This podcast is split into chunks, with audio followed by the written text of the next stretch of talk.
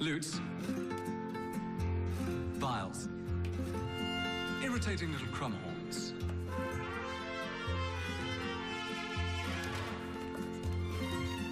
Gaze at the person across from you now. Feel the sweet spark of connection. If you don't screw up this moment somehow, you won't die alone. Don't be too needy or bring up your ex. Don't say the words herpes simplex. Don't ever mention you've never had sex. Trust me, I promise she knows. And now defenses are starting to fall. Smile and return her affection. If you don't manage to ruin it all, maybe you won't die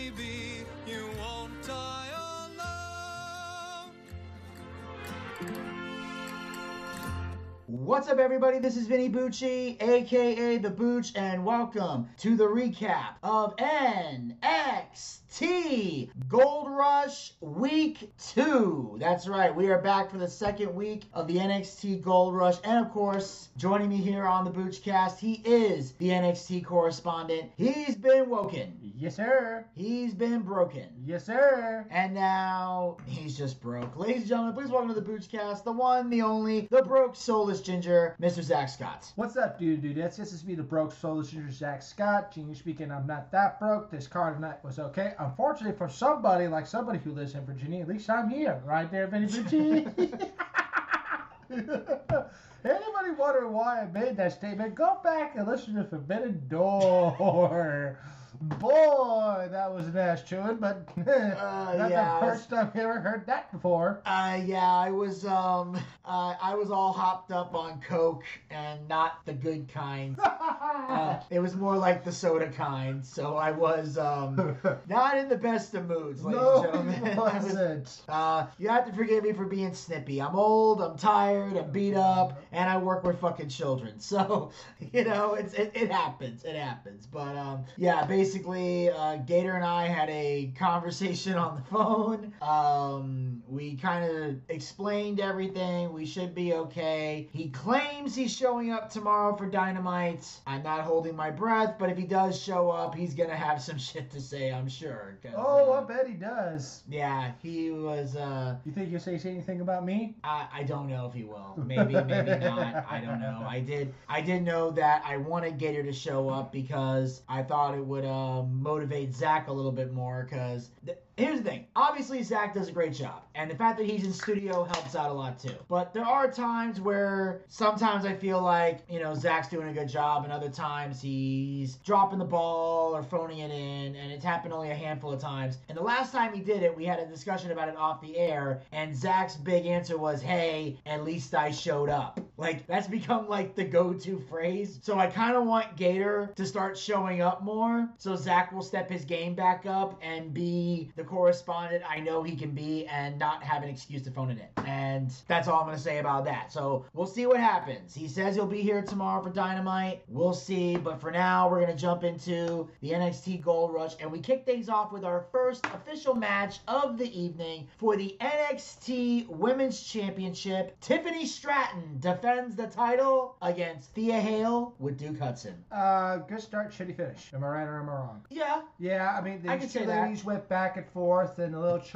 Chase U Chihuahua, she got a lot of moves in. Tiffany Stratton got a lot of moves in. But towards the end of the match, the two dipshits, Charlie Dempsey and Gabagulak, got involved with the match. Uh, then I was like, then I'm surprised the rest didn't um, throw them out. And then after that, uh, then all of a sudden Tiffany Stratton took took the advantage. Did a roll up, one, two, three, and then those two dipshits teamed up on um, Duke Hudson, and all of a sudden we saw a familiar face do an epic return, did we not? Yes, we did. Yes, it was uh, Andre Chase uh, made his return, um, and I'm gonna say this: I don't know how I feel about this, and I'm gonna tell you what I mean by that. On the one hand, I am very happy that Andre Chase is back. I think he is a great worker. He is an incredible promo, and Chase U is not the same without him. No disrespect to Duke Hudson, but without Andre Chase, there is no Chase U. Not just because his name is in the college, but also because he is the embodiment of this faction.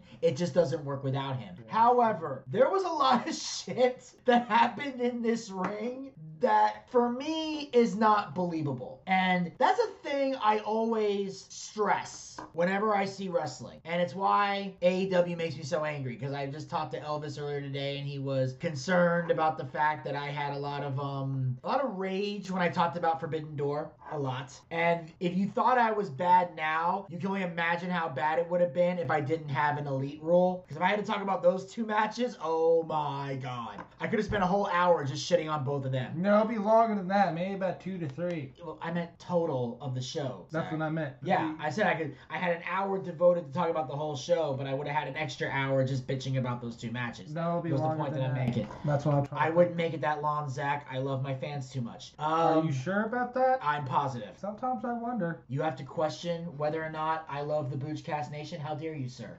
okay. Of course, I love the Booch Nation. Why do you think I keep bringing you back? Ah, because I'm the one actually brings in the ratings. Technically, yes. I mean, Gator's still trying to do the whole I bring the ratings. You don't even show up. How do you bring the ratings? It's not. You're not making a case here, bro.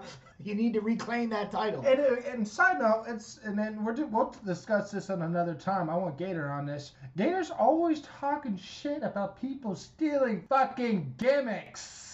Yeah. No, we're not. We'll talk this about this another day. Go ahead. And on that awkward note, I guess we'll get back to the match. But what I'm trying to say here is that, you know, Andre Chase runs out. He hits a big boot on Charlie Dempsey. And again, I'm not trying to be disrespectful here. I'm just trying to be honest. I look at Charlie Dempsey. I look at Andre Chase. Andre Chase should not be doing a big boot. That was too small. Yeah, yeah, I'm sorry. Like the big foot, the big boot was reserved for the big men. That's why it's called the big foot. Like when like when Hogan would throw somebody into the ropes and hit the big foot before he dropped the leg. Mm-hmm. Or when Kevin Nash would do the boot a lot. You know, you saw the big uh, Undertaker would sometimes do one. Maybe Kane would throw one in every now and then. But that's because those big boots were reserved for the big men. Even if Andre's running that fast, that big boot is not enough to knock somebody down. And then there was another time where he got in the ring and he did the double clothesline. Again, not a believable move for small guys. The the and by double clothesline I mean like there's two guys here and each of your arms takes the other person out. Now that move works if you're a guy with big biceps and you know big bulging biceps and muscular arms. Like Hulk Hogan could do that. The Ultimate Warrior could get away with that. Uh, Scott Steiner, Big Papa Pump, he can get away with that because they had large arms, they had large biceps. Andre Chase does not have a physique. So and that's why I have issues with modern wrestling is that a lot of these guys do moves just to do them, but don't take into account believability because they have the mindset of, well, we all know it's a work, so we don't have to try to suspend disbelief. When in reality, you should do that because it's a respect thing. And I always compare it to the same thing. It's like magicians. If you go to see a magic show, you know that those magic tricks are not real tricks. If you're going to a magic show thinking magic is real and you're not a and you're not a child, you're an idiot. But you still want your disbelief suspended when you go there. I don't want to suspend my disbelief. You know what I want to do? I want you to make me. That's the job as a wrestler. Make me suspend my disbelief. Be so believable inside that ring that you take me out of the element of this is a work and I actually believe in what you're saying. If you can do that, then you have talent. And it's like it's like and if you ever seen the movie The Prestige,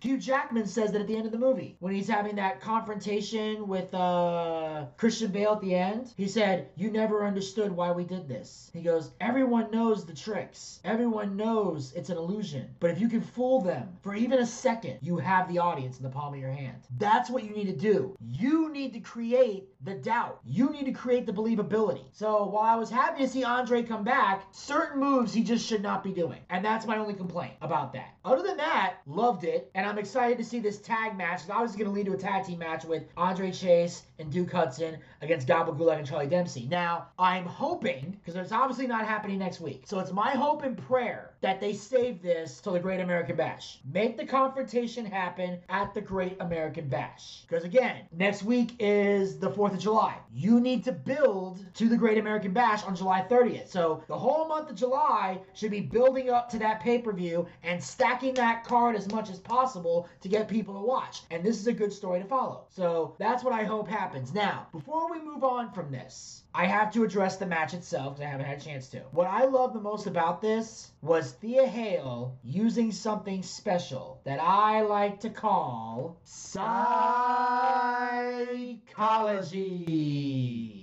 Yes, and you noticed it when you saw the match. You'll notice Thea Hail did one specific thing over and over and over and over again. Do you know what that was? What? She worked the left arm of Tiffany. Almost every move she did attacked that arm. The commentator's mentioning Tiffany Stratton favoring that arm. When she was going for the Kimura, she used that arm. When she would work the arm or get wrist control, she would use that arm. When she would attack certain moves that would cause Tiffany's arm to get hurt, she was working the left arm. Why? Because she wanted to set her up for that Kimura. And that's something that you notice a lot of wrestlers doing. Is if you have a finisher that involves a certain body part, you do whatever you have to do to weaken that body part. Like if your finisher is an arm bar, no matter what moves you're gonna do, you're gonna try to transition to that arm. And you're gonna try to work that arm and work that arm to get it weak enough so when you lock in that arm bar, they're gonna tap because it's too much pain. Or if you have a, a leg submission, like a, a sharpshooter or a figure four, you're gonna injure the leg. You're gonna work the leg throughout the match. So you can get it weak enough to slap the submission in and get your tap out. That is key. That's wrestling psychology. That is storytelling. Like you notice, she, she got that Kimura in early. What did Tiffany do? She crawled to the ropes, put her foot up there, and forced Thea to break the hold. Now, you think the crowd understood what she was doing?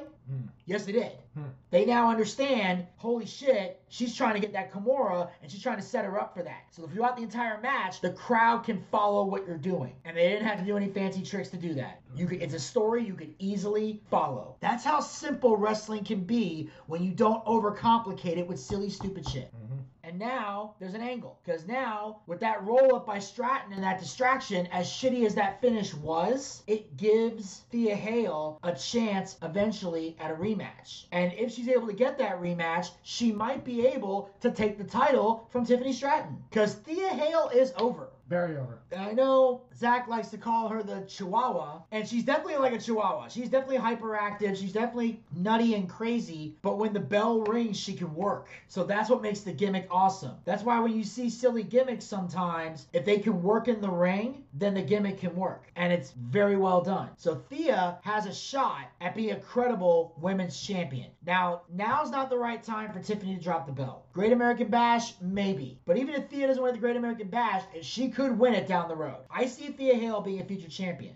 Mhm. But Tiffany needs a strong heel run with that belt. And she's a very good heel. So she deserves to hold on to that belt as long as possible. And like I said, I think right now the main focus is going to be on Duke Hudson and Andre Chase taking on Gabagulak and Dempsey. And on that note, we move on to the next match of the Oh, evening. Fuck my life. For the NXT Tag Team titles, Gallus defends the titles against Malik Blade and Edris Enofé. No, No, no, no, no. nah. Can I do the gimmick? Do the gimmick. Was it bad? No, it was sad. Hopefully, it's the only time we have to do this thing. Yeah, this sucked right here. I was like, okay, I was like, we were both goofing on our phones. We kept looking at the screens, like, okay, can we get this done with, please? They went on too long. And all of a sudden, Stacks comes out there, attacks one of those other tags. I don't know which one he attacked. And, um, yeah, then all of a sudden, he let Gallus' wins. I thought he was going to cost Gallus a tag team champion, but turns out he didn't. So, yeah, no, this was pointless right here. These two did not deserve it, but at least Gallus retained, and hopefully they'll drop him soon. Hopefully to a particular kind of uh, family. Yeah, and which was interesting because after Stacks hit Enofé, you know, they look confused. Then he throws Enofé back in the ring. They hit their finish for the win. And that's what threw me off because it looks like in the, from this angle that he was running at Gallus and then they ducked and he hit Enofé by accident. So it looks like it's an accident. But then once he picked him up and threw him into the ring, you realize that wasn't an accident. Mm-mm. Stacks planned to do that. Mm-hmm. He gives Gallus the win. So now we're trying to figure out why. Mm-hmm. Because as we recall last week, he put Joe in the trunk and took him somewhere. God knows where he is now. And now he's helping Gallus retain. What the? So you're thinking, what the fuck is going on here? Now, obviously, there's an explanation for this, but I don't want to jump ahead of the recap. But I was gonna say here, it's confusing as fuck, and I enjoyed it though because even though I'm not a big fan of Gallus, Blade and Enofé do not deserve to be the fucking tag team champions. It, it would have not looked great if they had won. It would not make sense. That's what it is. They're a jobber tag team. They should not be winning. I'm sorry. They're not over. no, they're not. No one takes them seriously. Nope. And they're there basically to do the jobs and enhance the other people. They're Yep. enhancement talent. That's all they are. You hear? And then after that, we cut to the backstage area with the Meta-Four, which I'm not gonna lie, I do love the play on words for this faction name. Mhm. It's, it's a good name. Not a big fan of the people in this faction, except for Lash Legend, but it's funny. But apparently, Lash and Jakara want to face Ronda and Shayna for the titles. Now, for those of you who may not know, um, again, we have to have a little main roster talk here for just a moment. On the main roster, Ronda Rousey and Shayna Baszler, I believe it was last week on SmackDown, faced Alba Fyre and Isla Dawn, and they unified the women's titles. Because one of the things we were talking about is why would they draft the women's tag team champions, the NXT women's tag team champions, to the main roster? Turns out they were getting rid of the tag belts. They don't want to have NXT women's tag belts. Apparently, now Ronda and Shayna are going to go to all three promotions with their belts. So they can go to Raw, they can go to SmackDown, and they can go to NXT with the belts, which is the way it should be anyway. We don't need more belts. Like, that's the thing. There's a lot of belts we need to fucking get rid of. Mm-hmm. That paper title, world title for one. Mm-hmm. I'm hoping someday that goes away. Mm-hmm. In fact, I've even said the only time I would ever want to see Cody win that championship would be if he faces Roman at WrestleMania. They unify the belts and have one true champion and just put him on both shows. Because I don't care what anybody says, there are not enough stars to have two separate champions on two separate brands. It don't fucking work. Nope. It ain't no good.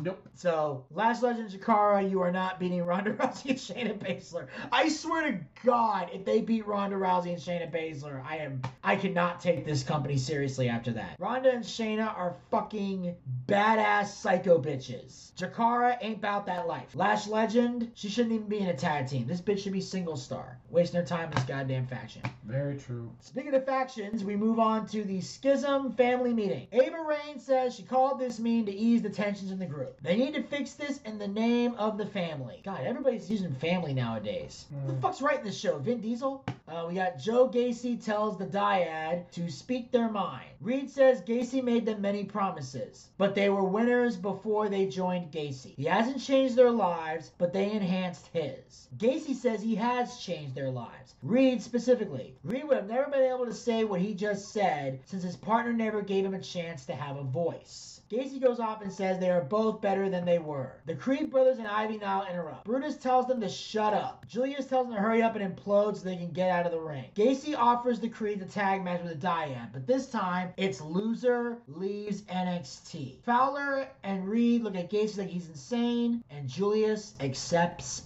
the challenge. I like this right here. I was waiting for uh, for those two to attack Gacy and, A- and Ava Raine take over. Like I said, this happens. It's gonna be the what? What happened? What did I say last week, Rain? That he, she's gonna pull a daddy. Yeah. That she could take over like he did Yeah. for the nation. And it's like if I'm right about this, you know, if you're right, I'll let you have it. I was like, "Damn, damn right, I'm gonna take it. But then it's all of a sudden they want us to go there. Well, whoever, lo- whoever uh, loses has to leave. I was like, Schism is not losing to the Creed brothers. I love the Creed brothers, but you never know with a crappy ass writing they've been doing lately, or they might pull one out of their ass. I don't know, but we'll see what happens next week. Well, here's the thing, though. Obviously, if the dyad leaves, then your theory goes out the window because Ava can't be the leader of the schism if there is no schism. True. Because that's two main members gone. Now, the question is this if the schism was to win, what would happen to the Creed brothers? Are we going to call them up? Are they going to Raw and SmackDown? Is that the case? Because I that's something I would like to know. Because don't get me wrong, I love the Creed brothers. I don't know if they're quite ready for the main roster yet. At the same time, one thing the main roster is seriously lacking is tag teams. So I would be perfectly okay with them going up if they're going to be a solid tag team that will be taken seriously on the roster. And Ivy Nile can also be helpful because she can add something to the women's division of whatever uh, show the Creed brothers go to. Because that's the big thing, the tricky thing about NXT. Because usually they call people up, but they've also been involved in the draft. And I'm gonna get to that in a minute because there's still some fuckery going on with that. But the thing is, what would the future bring for either team? How what where would you go from here? And if the dyad leaves, the only way I would be okay with that is if for two things have to happen for me to be okay with the dyad losing this match. Number one, they go in the main roster. Number two, they go back to being the grizzled young veterans. Because that's who they were before they joined this group. Which means you have to give them a little bit of time off of TV and basically give them time to grow their facial hair back. Get the get the hair going, get the facial hair and all that, get something looking good, and then go back to being the grizzled, young veterans. And they were awesome. They were awesome. They They were got- insanely over.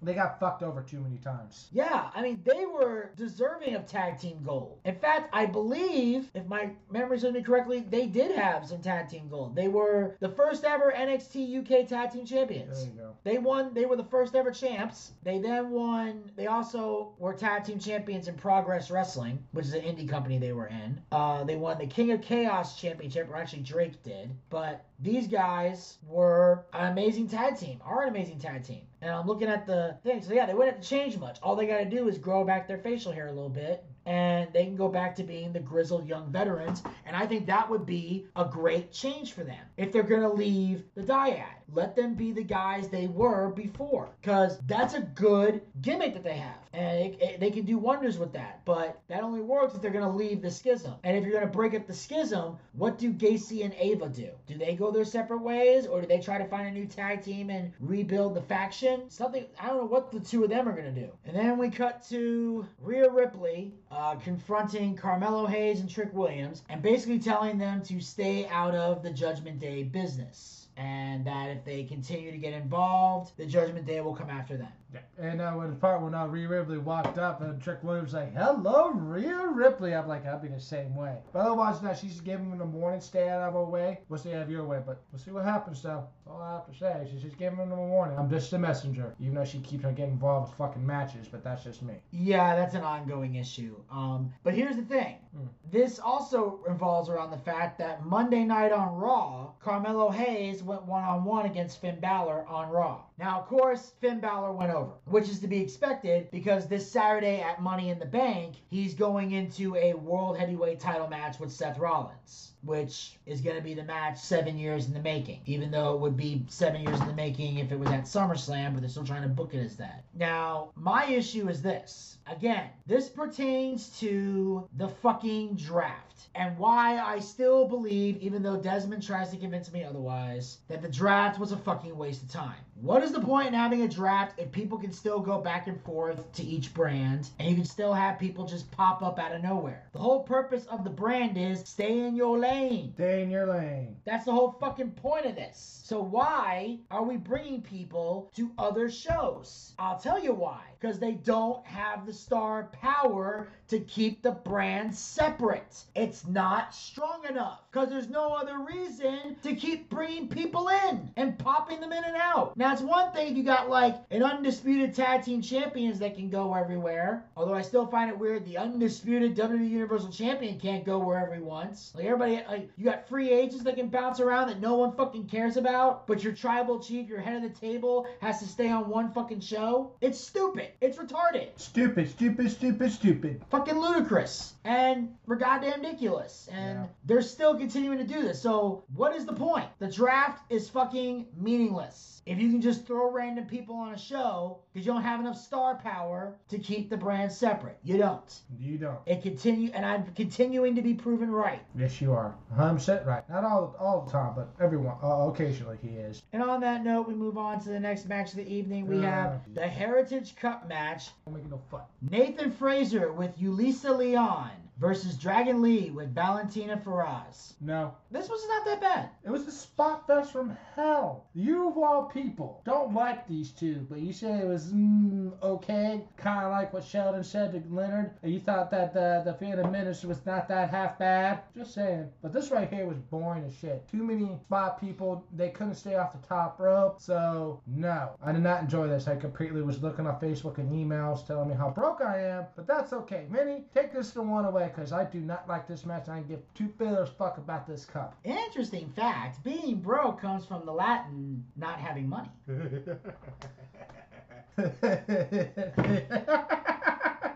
Sorry, I had to knock this one out real quick there, folks.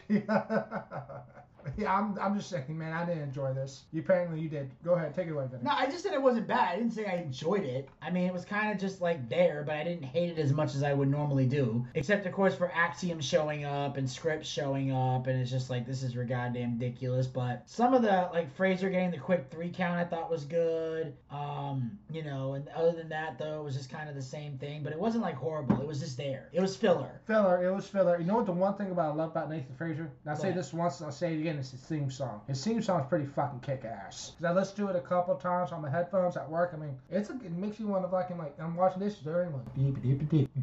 Yeah. and Dragon Lee too, he changed his theme song, which I did not like. But otherwise than that, no. When it's interesting, is he supposed to be a butterfly or a moth? Oh well, who knows? So anyway, um, we now cut to uh, Gable Steveson, who is training Eddy Thorpe and basically putting him through the ringer to get him ready and trained for and it for the Underground, which is basically, as I mentioned before, Raw Underground. He's basically having like a MMA fight style match with uh, Damon Kemp. So Gable's basically rolling him around and basically teaching him basic wrestling skills as well. Because as we all know, Gable Steveson is an Olympic gold medalist. He is the second freestyle wrestling Olympic gold medalist. Kurt Angle, of course, being the 1st mm-hmm. And obviously, Gable Steveson at some point is supposed to be getting in the ring and actually having a WWE debut. But right now, he's trying to train for the 2024 Olympics. Apparently, he wants to go back to the Olympics and try to win one more time. So, if he is successful, then after his success, he will get into WWE and actually start wrestling. Or if he fails, then I guess they'll bring him in as well. So then we cut to the oh, backstage area with Mustafa Ali, Tyler Bate, and Wes Lee, the champion, and apparently they're pissed off about um, the way Mustafa Ali was refereeing last week. But he did make valid points, like you did fast counts on both of you. It's like then you did slow counts for bo- the both, of you. So technically, he wasn't cheating. He did call it right down the middle because that would imply that he was favoring one person and he didn't. No, he didn't. So now he wants to have a match with Tyler Bate hmm to see who's gonna face Wes Lee. Because I think Tyler Bates claiming he deserves another shot because of Mustafa Ali's shitty refereeing. Mustafa Ali believes Tyler's had his shot and Mustafa Ali should be next in line. So next week they're gonna have a match and we're gonna see how it goes. And Wes Lee's basically like, I, I don't give a fuck. Like I'm just gonna grab my, I'm gonna grab my belt. I'm gonna walk out of here. Uh, y'all motherfuckers settle this. I don't care who I fight. Peace out, A Town down. Exactly. Like I could care less. I'll just you decide who's gonna fight me, and I'll see you in the ring, and blah blah blah. Blah blah. But I will say this: I hope this leads to Mustafa Ali becoming North American champion. That's all I gotta say. Whether it happens on NXT or it happens at the Great American Bash, preferably the Great American Bash. Mm-hmm. So I think that would be a good time to crown a new uh, North American champion, and I think Mustafa Ali should be the champion. Mhm. Because even though I am not the biggest Mustafa Ali fan in the world, uh, at least he has star power, which the other two do not. So I can go with that. And then we cut to another section of the backstage area where we see Mr. Stone looking for Von Wagner. When he finds him, Wagner refuses to go with Stone. Wagner rants about the pain and suffering his family went through when he was sick. It is too much, and Wagner storms off. Just having bad memories come back to him. That's all. What Ragnar needs to do is get back in the ring. Okay, um, I'm getting kind of sick of this fucking storyline already. Yeah. I mean, they had the breakthrough with the therapy, Mm-hmm. You know, Wagner opened up, talked to Mr. Stone. They also had the hot chick scene, which was great. But now they're regressing back, and this story's getting goddamn ridiculous. It's like, you don't understand. You don't understand. Yeah, because you're not explaining it, stupid. That's why I hate people who say shit like that. Mm. Like, you don't get it. Yeah, because you're not explaining it, you fucking idiot. Tell me. Explain it to me so I can understand it instead of just sitting there going, you understand. You can't understand. You can't fully understand. I can't understand what? That you had some childlike pain? That your parents went through some shit? Join the fucking club. There's a lot of people who go through pain and suffering. Mhm. There's a lot of people who have family issues. Mhm. So unless you got a story to tell, is it really different than what anybody else is going through? Nope. And you got somebody who cares enough to go, what's the problem? Because there are some people who don't want to know what the problem is and just want to tell you to suck it up, buttercup. Which in some cases you should say that, but there's also times where you shouldn't say that. There's a time and a place. Clearly he's been through some shit. We learned a little bit about it. So keep telling the fucking story. What are you waiting for? What are you dragging this out till? Von Wagner's not in any storylines, so you're not building anything to the Great American Bash. So how about if you're gonna put him on TV, fucking finish the story. Mhm. Keep dragging it out. Mhm. Let me hear more. Mhm. Let Mr. Stone be like, oh my god, let that be something that bonds them together. What are you dragging this out for? There's no reason. You're either too fucking lazy to write something or you just don't care. Or both. Either way, change it or get it the fuck off the TV. Get the fuck off my TV. Alright, well, technically it was my TV. But on that note, we're going to move on here to the next match of the evening. We got Gigi Dolan one on one against Kiana James. Was this okay? Yeah, Yeah, I was great. the shit out of this. These two fine ladies beat the shit out of each other. But then uh, uh, Gigi Dolan got a move in. Hoffa Chicha got a lot of moves in. These two ladies went to town. It wasn't a spot monkey. They stayed off the top rope. Gigi Dolan wins. After that, Kiana James attacks her and dumps her with paint, which I did not understand. Vinny, did you? no. And What's with the deal with the paint? one was blue, the other was orange. What's the fucking what? Why'd you choose those colors? Would be my you question. really, really want to know what my opinion is? Because it's really stupid. Go ahead. It's the Florida Gators colors. Just saying. Okay, well, has Gigi mentioned that she's a Florida Gators fan? I think she's actually from Florida, some part, so maybe she is a Gator fan. I'm sorry for her. Priscilla Kelly's from Florida? What? This is something here. Okay, hold on. Yeah, I'm looking this shit up because this this this doesn't make sense. I Uh-oh. don't recall her being from Florida. Uh. Douglasville, Georgia. Never mind. Yeah, she was born. Yeah, she's she's from Georgia. Yeah, she's a Georgia girl. Oops. She's from Atlanta, Georgia, or Moon Creek, Georgia. Dari Allen, you're a fucking idiot. That's all I have to say. Yeah. Well, yeah. She was signed to the NXT brand. She worked for MLW. Um, she was in Shine Wrestling. She's a former Shine Nova champion. Priscilla Kelly is her birth name. Like I said, she's been a phenomenal, phenomenal worker. Mhm. And she's a two-time NXT tag champion with Jacy Jayne, but we already know that. So, and she was ranked 38 of the top 100 females in the PWI Women's 100 in 2020. So she's gotten around, ladies and gentlemen. Mm-hmm. In a good way. Yes, that's what I meant. Yeah. Yeah. So now everything's cool. And she's in a relationship now with uh, Zachary Wentz, who is. Nash Carter. I don't. Do you know who that is? Yeah, that's the other half of MSK. Oh, really? Yeah. Oh, the guy who's racist? Uh, yeah. Because he did the uh, he had the photo with the Nazi salute with the mustache similar to Hitler, and he was dating Kimber Lee, and Lee made allegations that Green was domestically was was assaulting her. Shortly after these allegations, oh yeah, so apparently he was also accused of domestic violence, but nothing came from that or was proven from that. But yeah, he was he was put one half of MSK, so she's now dating him. That's weird, but all right. She goes from one spot monkey to the next. I guess she likes a, di- a different type of guys slash wrestlers. Well, women do like guys who are acrobatic. That is true. Now, you know, The question is, why? I don't know. Girls like stamina in the bedroom. That's really what it is. I guess so. Girls like stamina in the bedroom. They don't. They don't want guys that get AKA winded. Danny O'Brien, mar- mar- married to Brie Bella and has two kids. Golf clap for Danny Bryan, please, there, Mr. Bitabucci. Yeah. How the fuck did he pull that off? Uh, easy. Brie Bella is a fucking weird. just as weird as he is. I'll never forget him. My wife packs a sweet punt, don't she? I was like, I love her. I love him so much. Oh yeah. All right, go ahead, do your thing, man. But yeah, so So overall, like I said, this was a fantastic match. I thought it was very well done. The Both- paint just didn't make sense. It just didn't make sense. Like, why? What's the point of the paint? Why those colors? That's the only logic. Is it doesn't make. the only logic I see, I know I'm coming back to the Gators. again. Maybe Kiana James is a Gator, secret Gator fan doing this to a fellow Georgia fan. I don't know. Jeez, you in college football? I. Fuck off, Eddie Bucci. Is welcome to Georgia. Yeah. No, I'm from Iowa. Never mind. Yeah, she just picked. I guess she randomly She picked she, those picked, she randomly picked those colors. None of this shit makes any fucking sense. We're trying to make sense out of this shit and we can't.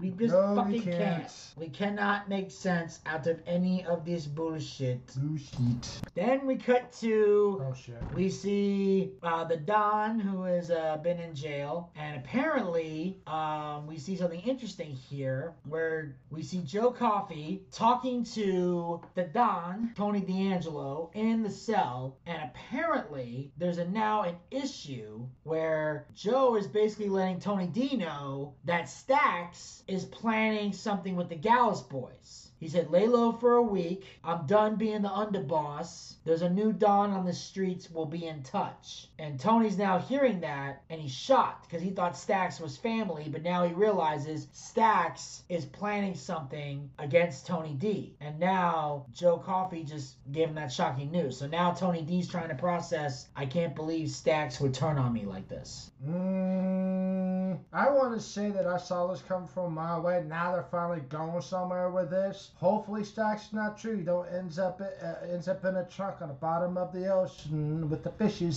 So apparently, somebody's not gonna be too happy with this. I mean, I just want to say I saw this coming, but like with most Italians, you guys can't seem to trust each other at all. No, always have problems in the ranks. Apparently, there's a mutiny on the pirate ship. Okay, well, first of all, let me fucking clarify something here. What fucking pirate ship are you talking about? The Do I Black look, Pearl. do I look? I'm sorry. Do I look like Captain Jack Sparrow to you? No, that you're, Do not, I wear a not fuck- cool enough. Do I have a fucking eye patch? Do I have a fucking wooden leg? You see a fucking parrot It'll be, it'll on be my a great, shoulder. it'll be great, great, great thing for you to change your appearance every once in a while. Hey, my appearance is just fucking fine, especially. Are you sure the orange looks so so horrible on you? Don't even go there. I just know exactly how you feel. All right, looky here, four five eight seven. I don't fucking wear a goddamn jumpsuit because I like it. I'm forced to wear this fucking thing. All I right. think the orange looks pretty good on you. Just saying. Orange looks fucking ridiculous. About the ridiculous as the cherry top on your head. That's what the fuck it is. Ah. Jesus Christ. At least I get guy. to go home and sleep in a real bed, eat real food, not the bullshit and state stuff. Oh they got please, you you don't think I listen to this show? You eating fucking ramen noodles every goddamn day. These people giving money to fund your ramen noodles because apparently the dishes ain't paying ain't paying enough to get your food or the fuck over here. And I'm right now trying to process what the fuck just happened to me. After everything I did for that motherfucker. And now I find out he wants to take the Don spot. Well, he's about to find out what happens when you take sides against the family. What are you talking about? I never took sides against the family. First of all, I wasn't talking about you, Cherry Top. You can't take sides against the family. You ain't in the fucking family. Because I know better. And I didn't ask you to be in the fucking family. But I'm here now talking to you, wasting my fucking time. Hey, I'm sorry. I'm taking time away from you going, yeah, uh huh, moving on. I'm sorry. I'm taking time away from that. Yeah, I got precious things to do. Like not doing your fucking job. What are you, a Democrat? The fuck is this shit over here? Anyway, let me make this clear. I ain't gonna be in here forever, but I'm gonna tell you this. I'll tell you this. If it turns out Stacks is doing something behind my back, if this whole thing is true, trust me when I tell you, he's fucking dead. Okay? He'll be sharing a fucking cement fucking grave with two dimes. I'll put him right next to that motherfucker. And Jimmy Hoffa? I can't put him next to Jimmy Hoffa. We don't know where the fuck he is. You sure about that? I, motherfucker, I had nothing to do with goddamn Jimmy Hoffa. I wasn't even alive when Jimmy Hoffa was fucking killed, alright? You guys really do not know, do you? Hmm. We Okay. don't fucking know, alright? Did you, oh, I don't know, watch the fucking Irishman. They seem to know more about this shit than we do. Hmm. Apparently, they shot him and then we cremated did the not. We body. had nothing to do with that. I think it was the government. The name of the movie was literally called The Irishman, you fucking leprechaun. Did, Irishman, Lucky Charms. yeah, only you would think about fucking cereal at a time like this. Fucking broke people. Anyway. Oh. So, that's all I gotta say. Stacks is a fucking dead man if he's behind all this. I don't know if I fully trust Gallus, but I can't believe fucking Stacks would turn on me like this. Trust me, there will be repercussions. You don't cross the Don. Alright, well, he sounds pissed, and, uh, you, damn, y'all were hostile today, Zach. What is wrong with you? I don't know. Jesus, you were fucking moody tonight. Anyway, we get to the backstage area with Jacy Jayne, who's talking trash about Lyra Valkyra. Valkyra walks up behind Jayne, listens in. Valkyra decks Jayne as Jayne is holding a jaw. Rhea Ripley walks in and chuckles. Ripley tells Jayne that she had that coming, and Valkyra is a badass. Why did this happen? Was this supposed to be here? Do you care? I don't. I think this was stupid. They're, they're trying to drag this out again. This is another incident with mm-hmm. Lyra Valkyra and Jacy Jayne. This is obviously a feud they want to build, and I, like I said, this is something they need to build to the Great American Bash. Yeah, that's true. That is key. For the Great American Bash, this needs to happen. Yes. Because again, you got to build something for your pay per view. Because there's a lot of great matches that are happening lately. The problem is they're all happening on free TV, so there's nowhere else to take them. So, what I would like to see is something get built to the pay per view, so that way when the Great American Bash rolls around on July 30th, we got something to watch. And that, folks, is the day after my 37th birthday, which fucking reminds me that I'm three years away from fucking 40. Yeah, three years Go- away from 40. Go go ahead, get that one. Ah, he's getting old. Oh, Yeah, and we're gonna move on now to the main event of the evening for the NXT Championship. Carmelo Hayes with Trick Williams defends his title against the Lone Wolf, Baron Corbin. Thank you, Jesus. He came out to his old theme song because when he was coming out to that other theme song, dude, that was like one word. No. Horrible. But this match right here, Vinny, you agree with me, was a dried out fucking brawl. Problem was, at the beginning, uh, uh, you can tear the comparison that Baron Corbin's bigger than Carmelo. But didn't you notice that uh, Baron Corbin was pretty much 85, 9% of the match was uh, dominated by him, was I not? Am I right? That he was controlling this moment offensively and defensively, too. Yes, this is a side of Baron Corbin we have not seen since the last time he was in NXT. Like wrestling full time, like in NXT. He brought back the Lone Wolf gimmick. He had the Lone Wolf violence. This is Baron Corbin the way he should have been booked from day one on the main roster. Mm-hmm. Instead, they booked him like shit. Now, granted, the fans did have a little bit of a role to play with it because they did turn on him fast. Because they used to love the fact that he was squashing people, but after a while, they get sick of squash matches. And because for some reason, I, I've said this before, fans have been manipulated into thinking that a match has to be 15, 20 minutes long in order to be considered great or to be considered a classic. And that's not always the case. You can have short matches that go very well. It just depends on how you structure it and not be obsessed with having to get all your shit in like most wrestlers are today. Mm-hmm. So, but these guys had a great match. Oh, Baron yeah. Corbin fucking killed Carmelo Hayes throughout this entire match. And, and for a second you thought it was done with a deep six. That was a really long deep six. I never seen him twirl that much. And boom, that that's over with. And and yep, this is done. We're done. Nope. So Vinny, I want you to say something. I was right. Say it You were right about what? about uh, Carmelo Hayes kicking out of the deep six. Yeah, you're right about him kicking out a deep six. Is this something you want to flex about today? Yeah, I was right. I don't you were know why. wrong. That's all I have to say.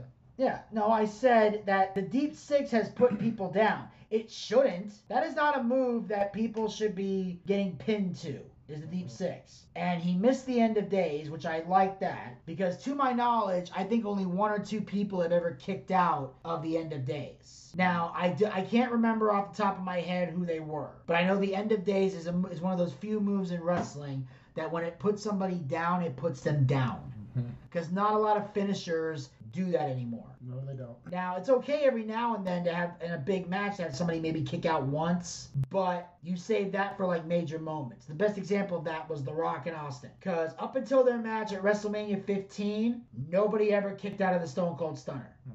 and nobody ever kicked out of the rock bottom. Every time Austin and Rock hit those moves, the match was over and they won. But then at WrestleMania 15, The Rock was the one who pitched the idea to Austin because they went out to dinner at a restaurant. It was like, but it was like one of those places where they got a private room where nobody could bother them, and they went over the match. And The Rock pitched the idea of, I think I should kick out of the Stone Cold Stunner, and I think you should kick out of the Rock Bottom. And Austin loved the idea because it made them two tough guys. So in the end, you know, The Rock could say it took not one but two stunners to beat me.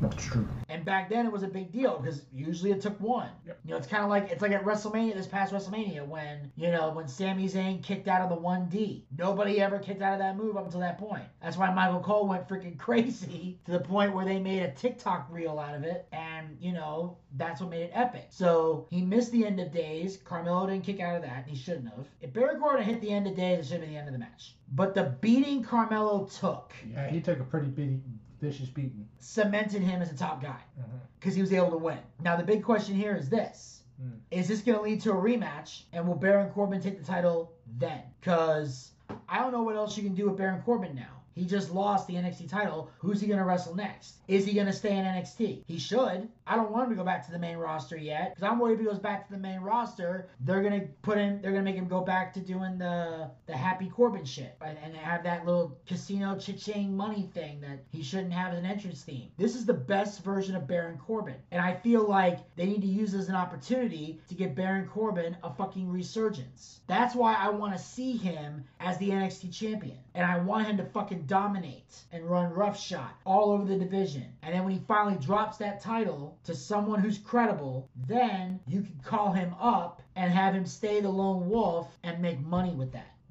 Because that has to be the key thing with gimmicks, with matches, with everything. Does this make money? Mhm. Does it make the paper? Yeah, and I, like I said, that's diff- that's how you can spot in the wrestling business the difference between a wrestler and a mark. hmm Here's the difference. What's the difference? A mark will look at another wrestler and say, I can have a great match with him. A wrestler will look at another wrestler and say, I can make money with him.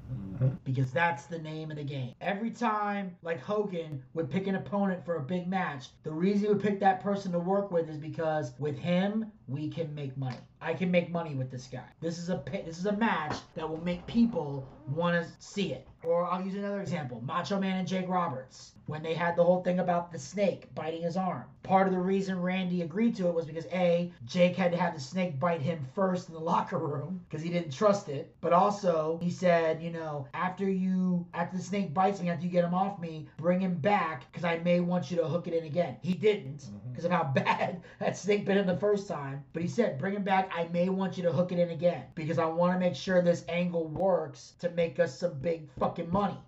That was how wrestlers thought. How can we make money with this? Because if our match makes money, it's the main event. If this angle works, it's gonna draw. Because more money for the company at that time meant more money for the talent. And it meant you moved up the card because people were paying to see you. Those are key things. Yes, it is. And with the lone wolf gimmick, Baron Corbin can make money. He couldn't make money with those other gimmicks. They were all trash. Very true. All of them. Homeless Corbin, Happy Corbin, Random Ass Corbin, Bum Ass Corbin. Like, none of those made money. Dipshit Corbin. Yeah, none of those made money. None. The second he dropped the Lone Wolf gimmick, he was done. Done. He was dead and done. Done. Done. Now you got a chance to revitalize his career, resurrect it, make some money, and put him in a top spot. Because he showed he could be a main event player. Yes, sir. This is this is an opportunity to really make some money with him, and I hope that they don't waste it. You should.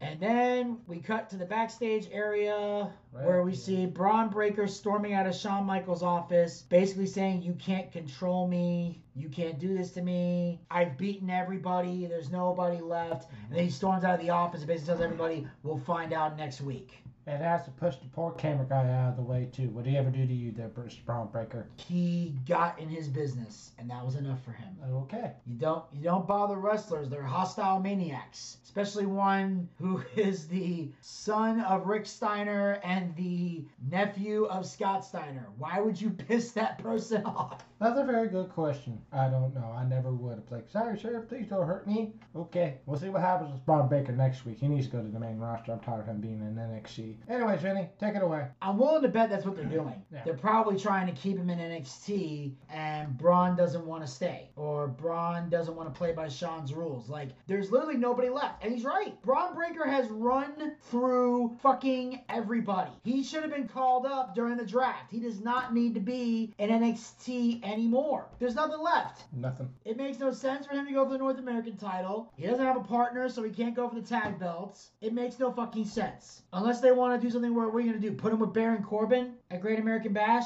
I don't know what all the fuck else you can do with him. Nope. It's time to call him up. It's Mhm. time for him to go. He's got the perfect gimmick right now. He's great as a heel. He's got this badass mentality. He's ready. You can put him on Raw and have him do good over there. I wouldn't put him on SmackDown because as long as Roman is still the champion, SmackDown doesn't have much of a future for you. Nope. Raw does. Mm-hmm. So that's how I feel about that. I think this is where we need to keep things for now. You sure? And that, ladies and gentlemen, will wrap up this recap of NXT. Zach, as always, thank you for taking time of basically to join us, and uh, look forward to seeing you on the next one. You sir. All right, make sure you guys uh, follow the Boochcast. We're on Anchor, Anchor, Spotify, Spotify, Google Podcasts, Google Podcast, and iHeartRadio. and iHeartRadio. Pick your favorite hosting site and follow us there, or be a super fan and follow us on all four hosting sites. Also, like us on Facebook. Go to facebook.com slash the Boochcast. We have archived episodes of the show as well as great content. Be on the lookout for the latest episode of the Male Soap Opera Moment dropping this week as uh, myself, the Wens, and Desmond Dagenhart will be giving our predictions for Money in the Bank this Saturday. That prediction will be on the Facebook page. Also, make sure you follow us on Twitter and Instagram at the Boochcast. Get the latest tweets, photos, and videos. Visit our YouTube channel. Check out all of our YouTube content and be sure to hit the subscribe button and ring that bell to be notified when future content will be posted. Uh, this past Thursday last week, we dropped finally The Rise of Rush Limbaugh is up there right now. Uh, this coming Thursday will be Y2K, Paranoia Will Destroy Ya, and next week will be The Morning Show Wars. So we finally have Dark Side of the 90s completely done. Now, of course, we got some other Dark Side videos coming soon. Once we get those filmed and worked on, and I'll finally be getting to work on them now that Dark Side of the 90s is complete. Uh, we got a few uh, surprises up our sleeves, so stay tuned. Also, you can follow us on Twitch. Go to twitch.tv slash the Boochcast. That's where we do our live wrestling watch parties. Our next watch party will be Saturday, August the 5th for WWE SummerSlam. Make sure you join us for the biggest party of the summer. And of course, it looks like we will be holding it at El Casa de Dolinsky. So I got a chance to look at the setup when I was there for Forbidden Door, and I like the way he's got it set up. It's going to be a good one. So uh, join us for SummerSlam. And hopefully I don't pass out. Yes, uh, that's probably because we're hoping Zach will not be drinking. We Can't hope. promise anything. We're hoping, fingers crossed. And of course, we have our live D&D show coming soon, our Boochcast booking battle, another special project in the works. And of course, you can support the Boochcast by going to podcasters.spotify.com slash pod slash show slash the Boochcast slash support. Become a supporter of the Boochcast. Support this podcast with a small monthly donation to help sustain future episodes. We have three levels you can donate at. Pick the one that works the best within your budget. We have our first level, which is 99 cents, $1 per month. We have our second level, which is $4.99, $5 per month. The same amount of money you would pay for a Peacock subscription. I know a lot of you guys out there aren't fans of the Peacock, so don't give them money. Give us money. We got better content than Peacock anyway. And we got the third and final level you donate at, which is for a mere Nine $9.99. $10 per month. The same amount of money we used to pay for a WWE Network subscription here in the United States. Ever since they sold the Peacock, you gotta know where to put that $9.99. $10.99, bring it over here. We got better content than network, and unlike Endeavor, we actually care about our fans, are dedicated to giving the people what they want. You have the option to pay with your credit card or with GPay. And the best part is, all the money we raise goes back into the show in some capacity. We use to upgrade our equipment, we use to bring in bigger name guests, pay the bills, and take care of all the guys who work very hard on the air and off the air to make the Boochcast a success. So if you got a favorite co-host and believe they'll be paid for their hard work, podcasters.spotify.com slash pod slash show slash the Boochcast slash support is how you make that happen. And then if there's any money left over, When that's all said and done, we use the rest to feed Zachariah Scott here his ramen noodles, and we try to get him laid, which we see some improvements, especially now that he got rid of the homeless looking goatee. And until next time, this is Vinny Bucci, aka The Booch, saying keep on living life and take care. This has been the Boochcast. We'll talk to you guys next time. Until then, pizza, Pizza, baby. Well, I see by the clock on the wall that it's time to bid you one and all goodbye. Goodbye. So long. So long. Farewell. Farewell. Adieu. Adieu. Be good. Stay well. Bye bye. Keep warm. Relax. At ease. Take care. Stay loose. Adieu, mon vieux. À la prochaine. Goodbye till when we meet again.